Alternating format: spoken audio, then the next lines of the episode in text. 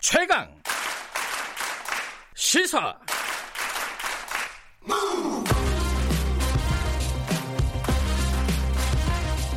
지금 여러분께서는 김경래 기자의 최강 시사를 듣고 계십니다. 네, 코로나19 관련된 소식을 어, 계속 이어가 보겠습니다. 어, 지금 숫자부터 정리를 하면요. 확진 환자가 참 300, 3,700명 넘은 거고요. 어, 이 중에 대구 경북 지역 확진 환자가 3,200명이 넘었습니다. 사망자는 22명이고요. 어, 이 숫자가 어떤 의미를 가지고 있는지가 먼저 좀 궁금하죠. 그리고 지금 어, 정부의 대응 전략이 일부 좀 수정이 된 것 같은데 이건 또 어떤 의미를 가지고 있는지 한림대 강남 성심병원 감염내과 이재갑 교수님 연결해서 얘기 좀 여쭤보겠습니다. 안녕하세요. 네, 안녕하세요. 네. 어, 이 숫자가 주는 공포가 있지 않습니까? 일반인들에게. 네. 예, 지금 네. 3,700명이 넘었습니다. 사망자 22명이고요. 이게 어떤 숫자라고 저희들이 받아들이면 될까요? 일단 뭐 지역사회 감염이 본격적으로 시작됐고 네. 그중에서 대구 지역에서 유행 상황 때문에 대구에서 아주 많은 환자들이 발생을 하고 있고 네. 또한 대구와 연관돼서는 다른 타 지역에서도 좀 발생을 하고 있고요. 네. 대구와 무관하게도 지금 환자분들이 지금 타 지역에서 발생을 좀 하고 있는데 어떻든 현재로서는 대구 지역 중심으로 대구와 경북 지역 중심으로 환자가 발생하고 사망자가 늘어나고 있거든요. 네. 그래서 일단은 지금 사망자 늘어나는 부분에 대해서는 이제 대구 지역에 어느 정도 의료 자원이나 이런 부분이 상당히 부족하다는 걸 이제 반영을 한 부분이고 음. 그런 것 때문에 어제 이제 총리 주재 또한 이제 복지부 장관이 이제 환자 관리 체계를 바꾸겠다 얘기가 나오게 음. 되는 계기가 될 수 있었습니다. 그 그러면 대구 지역만 그러니까 쉽게 말하면 경증 환자 어, 그렇게 상, 상태가 심각하지 않은 환자들은 병원에 입원시키지 않겠다는 거잖아요. 이게. 어, 그러니까 병원에 입원시키지 않겠다는 의미로보다는 예. 경증 환자를 의료진의 도움을 받는 이제 생활치료 시설에 이제 입원해서 예. 거기서 치료를 받게 하겠다 이렇게 받아들이시는 게 맞을 것 같습니다. 예. 그런 어떤 대응 전략이 수정된 것은 전국적으로 다 통용이 되는 건가요? 아니면 대구 경북만 되는 건가요? 어, 그 우선 적용은 대구에서 적용이 되는 거고요. 예. 이제 다른 지역에서도 그런 상황이 생길 수 있으니까 네. 미리 준비를 해둬라. 이제 음. 이런 상황인 거죠. 예. 그러면 이제 어. 이 일반 이제 환자들 입장에서는 저희 네. 어떤 경증 작은 어떤 증상이 느껴진다 이럴 경우에는 어떻게 해야 된다 이런 지침이 좀 달라지는 건가요? 어떻게 해야 됩니까? 어, 그러니까 진단 전 상황은 같습니다. 어떻게 예. 본인이 이제 의심 증상, 뭐 발열이나 호흡기 증상이 있는 경우는 똑같이 1339 통해서 연락하고 선별진료에서 진료를 받는 거 똑같이 진행이 되는 거고요. 네. 이제 그중에 확진된 분들에 대해서 이제 선별진료 차원에서부터 환자 관리가 시작이 되고요. 네. 그 다음에 이제 확진이 되면 이제 그 지역의 그런 환자의 상태를 모니터하는 분들이 계속 연락을 하면서 네. 그분의 이제 증상 자체를 이제 확인하고 그 중에 급한 분들은 이제 이제 확진되자마자 바로 병원으로 옮기게 되고요. 네. 그러지 않은 분 들을 일단 시설로 옮기고 시설에서 한번 더 평가를 하게 됩니다. 그래서 음. 이분이 중증이냐 아니냐를 평가해서 시설 그러니까 치료 그 생활 입원 어, 시설에 있는 상황에서 치료받을 만하면 거기서 이제 의료진의 도움받아 치료를 받고 그 중에서도 중간에 이제 중증으로 진행되는 환자들 같은 경우는 이제 병원급 의료기관으로 음. 옮겨서 치료를 받게 이런 식으로 단계가 설정됩니다. 한 가지 궁금한 건요. 이제 대구 지역이 워낙 지금 의료 자원이 부족해서 이런 네. 어떤 결정을 내렸다라고 말씀을 하셨는데 네. 그 우리나라 전체적으로 봤을 때 이거 봉쇄 정책을 피해 최소화 전략으로 이렇게 바꾼 거 아니냐 이렇게 해석을 하는 쪽도 있더라고요. 어떻게 봐야 됩니까 이거는? 어 일단은 확산 차단에 대한 부분들은 마찬가지로 계속 유지가 되는 겁니다. 특히 예.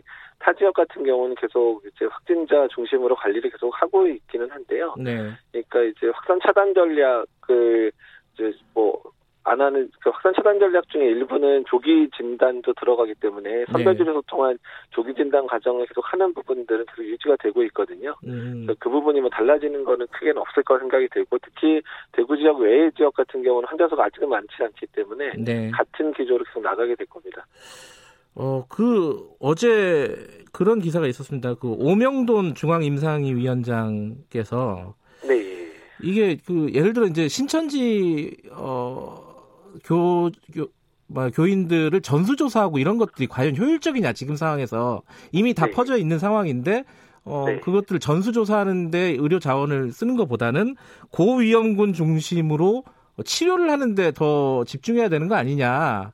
네. 이 부분에 대해서는 어떻게 생각하세요? 어, 뭐, 이건 틀린 말씀은 아니신데, 네. 일단은 지역사회 확산이라는 측면에 있어서는 환자들이 진단되지 않은 상태에서 특히 이 코로나19 같은 경우는 증상 초기에 전파를 잘하는 특성이 있어서, 네. 그런 분들이 진단되지 않은 상태에서 지역사회 내에 계속 머물게 되면, 환자의 계속 발생을 촉진하는 상황이 될 수 있거든요. 네. 그래서 일단 뭐, 그 부분 뭐 신천지에 대한 선배활과 관련돼 있으면서는 너무 무리해서 할 필요까지 없겠지만 네. 그래도 그 중에 확진자의 포션이 상당히 높잖아요. 지금까 네. 유증상자 중에서 거의 7, 80%가 확진이 되는 마당에는 그 환자분들이 진단이 안 된 상태로 두는 것 자체가 지역사회 음. 감염을 촉진하는 상황이 되기 때문에 네. 이거는 two track으로 같이 진행돼야 될 거라 생각이 듭니다. 아, 이재갑 교수님께서는 그런 어떤 전수조사도 진행돼야 될 필요가 있다. 지금 상황에서도. 이렇게 예, 생각을 하시는 거예요. 확산의 차원을 막는 차원에서 필요하다는 거죠. 예. 어, 지금 3,700명 넘었고 그 중에 상당수는 아까 말씀하신 대로 어, 대구 경북 지역이고 그 중에 또 상당수는 또 신천지 쪽입니다. 지금 이런 확산 추세는 당분간 어, 꺾이지 않을 거라고 봐야 되는 건가요?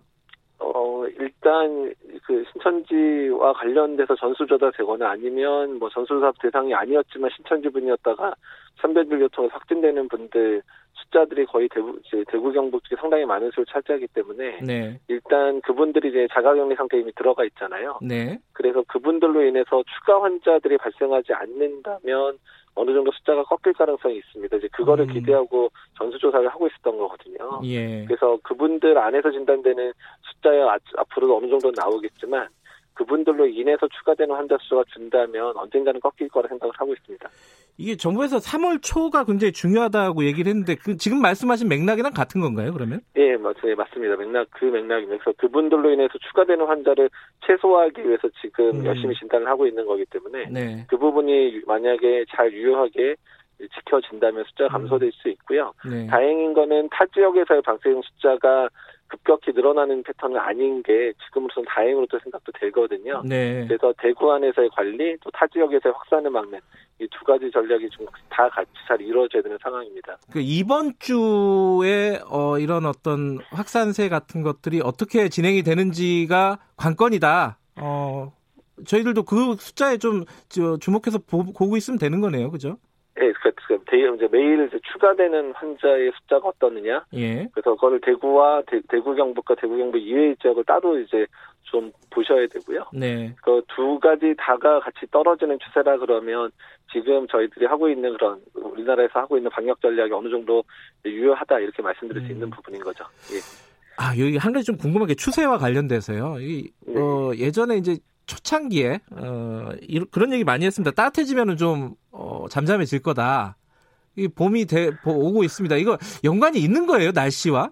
아 근데 이제 개별 바이러스의 특성이 그렇다고 할지라도 예. 신종 바이러스 같은 경우에는 이제 걸려본 분들이 없잖아요. 네. 그러니까 사람 간 전파 양상으로 계속 확산되기 때문에 일단은 그런 계절적 영향을 덜 받게 됩니다. 음. 그래서 뭐 기억하시는 것처럼 인플루엔자 신종플루도 워낙 인플루엔자는 겨울에 유행하는데 그 네. 당시 네. 유행할 때 8월에서 11월 사이에 피크였거든요. 네. 이런 식으로 이제 감염이 될 만한 사람이 많아 버리게 되면 계절적 네. 영향을 덜 받을 수밖에 없습니다. 음, 지금 뭐 날씨가 따뜻해지니까 좀 나아질 거다 이렇게 보는 건 좀 약간 섣부른 판단이다 이런 말씀이시네요. 예, 맞습니다.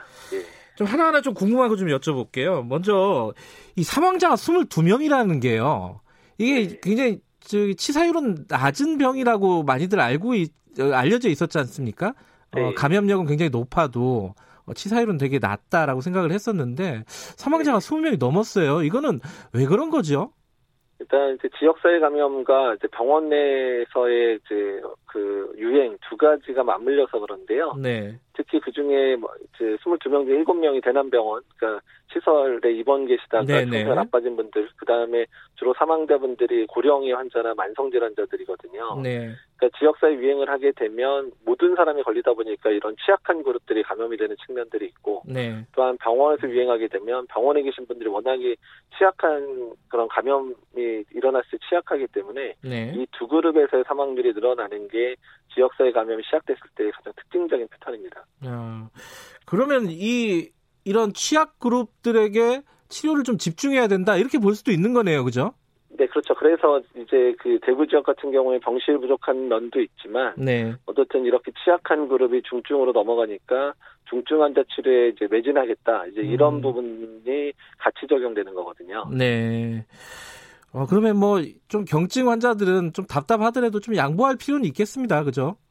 어, 뭐 양보라기보다는요. 네. 그러니까 그분들 중에서도 이제 중증으로 가시는 사람들이 있으니까 네. 그런 평가 체계 안에서 그분들을 돕는 방식을 다르게 하겠다 이렇게 이해하시면 더 좋을 것 같습니다. 알겠습니다. 네. 어 그리고 또 이 고령자도 고령자인데 신생아가 확진 판정을 받은 사례가 나왔어요. 네. 이거는 이제 부모들은 사실 이 부분, 그러니까 아이를 키우고 있는 부모들은 이 부분에 굉장히 관심이 많을 겁니다. 어느 정도로 위험한 건지, 그리고 감염은, 어, 이렇게 아이들한테는 더 잘 되는 건지, 뭐 여러 가지 궁금한 부분들을 잠깐 정리해 주시죠. 어, 신생아 관련된 부분들은 상당히 좀 어려운 부분이고, 네. 아직까지 환자 사례가 많지는 않기 때문에 지금 네. 이제 대한 소아감염학회 쪽이나 또 뭐 신상아 관련 학회 쪽에서 고민을 많이 하고 있는 걸로 알고 있습니다. 그래서 네. 그쪽에서 노력을 하면서 치료에 많은 도움을 주셔야 될 것 같은 부분이고 네. 특히 이제 신생아를 벗어나 조금 그래도 큰 아이들 같은 경우에는 중국 사례를 보더라도 네. 일단 감염자 자체도 적지만 또 감염된 아이들 사이에서도 사망자는 아직 보고가 되고 있지는 않아서 네. 아이들은 그래도 좀 가볍게 넘어가는 게 아니냐 이런 의견들이 있긴 있습니다. 그래서 음. 우리나라 내에서도 이제 발병 추이와 아이들 치료 추이를 좀 보면서 네. 일단은 전문가들을 많이 도우면서 치료를 해야 될 것 같습니다. 네. 또 하나가 좀 요새 어제 많이 얘기가 됐던 부분이 25번 확진자예요. 어, 네. 퇴원을 하고 완치가 됐다가 다시 생겼습니다. 이게 이제 어, 바이러스가 재활성화됐다. 뭐 이렇게 많이들 해석을 하더라고요. 이재혁 교수님은 어떻게 보세요? 네, 맞습니다. 그렇게 맞는 거로 보고요. 예. 저희가 어제 호흡기 바이러스 감염에 의해서 입원하신 분들이 어, 상태가 좋아 퇴원했다가 1, 2주내 좀 증상 악화돼서 오시는 분들이 간혹 있습니다. 네. 이제 그렇과 비슷한 상황인데 그 대부분 이제 면역이 떨어지거나 고령 환자에서 좀 일어 잘 일어나거든요. 아. 예, 그래서 이제 그런 면으로 생각이 되고요. 그래서 아마도 퇴원 후에 관리에 대한 부분들도 네. 이번 이제 지침 바뀌면서 같이 적용될 것 같거든요. 그래서 네. 퇴원 후에 어느 어, 일정 기간은 이제 자가격리 를 통해서 좀 이렇게 그 환자의 증상을 좀 지켜보자. 이렇게 아마 지침이 변경될 것 같습니다. 아, 퇴원 후에도 완, 완전히 안심할 필요, 안심할 수는 없다 이런 말씀이신 거죠? 네, 뭐 거의 대부분은 안심하셔도 되는데 아. 이제 일부 이제 이제 면역이 떨어지거나 다른 예. 지병 때문에 치료받고 있는 분들 같은 경우에는 조금 더 주의가 필요하다 이렇게 예. 보시는 게 맞을 것 같습니다. 이 부분도 아까 말씀하신 어떤 고위험군, 뭐 고령 환자라든가 기저질환이 네. 있는 분들이 특히 좀 조심해야 될 부분이네요. 예, 맞습니다. 예. 예. 또 하나가 지금, 지금 주말 사이에 또 이 이게 좀 여러 가지 쟁점이 있었습니다. 그 교회 일부 교회에서 계속 예배를 봐요. 네. 이게 가, 감염 그 전문가로서 보시기에는 이거 어떻게 봐야 됩니까? 이거 어떤 조치를 취해야 되는 상황이에요? 아니면은 이 그 괜찮은 겁니까? 네, 거의 많은 교회들이 일단은 그 방침에 따르고 있기는 하고요. 예. 근데 이제 일부 교회 같은 게 특히 이제 교회들 입장에서 이제 일요일에 예배를 안 못 드린다. 이제 이 부분은 우리나라가 특히 이제 그 주일 성수라는 그런 개념이 엄청 강한 이제 보수교회 네. 특징을 가지고 있기 때문에 상당히 어려운 결정을 내린 거거든요. 대부분의 교회들이. 네. 그래서 이런 분위기들이 이제 교단 차원에서 얘기가 나오고 권장을 하고 있기 때문에 점차 이제 그런 부분 특히 유행이 심한 기간에 대한 이제 공예배 에 대한 부분들을 이제 온라인 예배로 바꾸고 이런 부분은 점차 더 확산될 거라고 기대를 하고 있습니다. 예. 아, 마지막으로요. 이게 좀 하나 좀 어려운 얘기 좀 여쭤보겠습니다. 그 경북대 이덕, 이덕희 교수님이 쓴 글에 이렇게 얘기를 했더라고요. 이 확진자들을 다 찾아내가지고 관리하는 방식은 좀 소모적인 거 아니냐. 치료 중심으로 좀 전환해야 되는 거 아니냐. 전반적, 그 전체적으로요. 이 부분은 어떻게 보세요? 감염내과 전문의로서? 뭐 그 틀린 말은 아닙니다. 틀린 말은 아닌데, 예. 근데 앞으로의 그 확산세를 꺾이기 위해서 만약에 더 너무 폭발적으로 증가한다면 그 방법밖에 없는데 네. 그러니까 앞으로의 상황에서 앞으로 상황에서 확산세를 꺾이게 하려면 지역사회 내에서 예 일단은 전파를 차단해야 되는데 네. 두 가지 방법밖에 없거든요. 한 가지는 확진자가 빨리 찾아내서 격리 상태에 들어가게 하거나 네. 아니면 그 확진자가 많이 나오는 지역을 여기서 완전히 매출 자제를 시켜가지고 아무도 못 다니게 하거나 둘 중에 하나를 사용해야 되거든요. 네. 근데 그렇게 음. 하기는 어려우니까 중국처럼 완전히 틀어막고 뭐 이렇게 할 수는 없으니까 네. 지금은 두 가지를 다 적용하면서 갈 수밖에 없다고 생각이 듭니다. 네. 알겠습니다. 오늘 말씀 감사합니다. 예, 감사합니다. 한림대 강남성심병원 감염내과 이재갑 교수님이었습니다.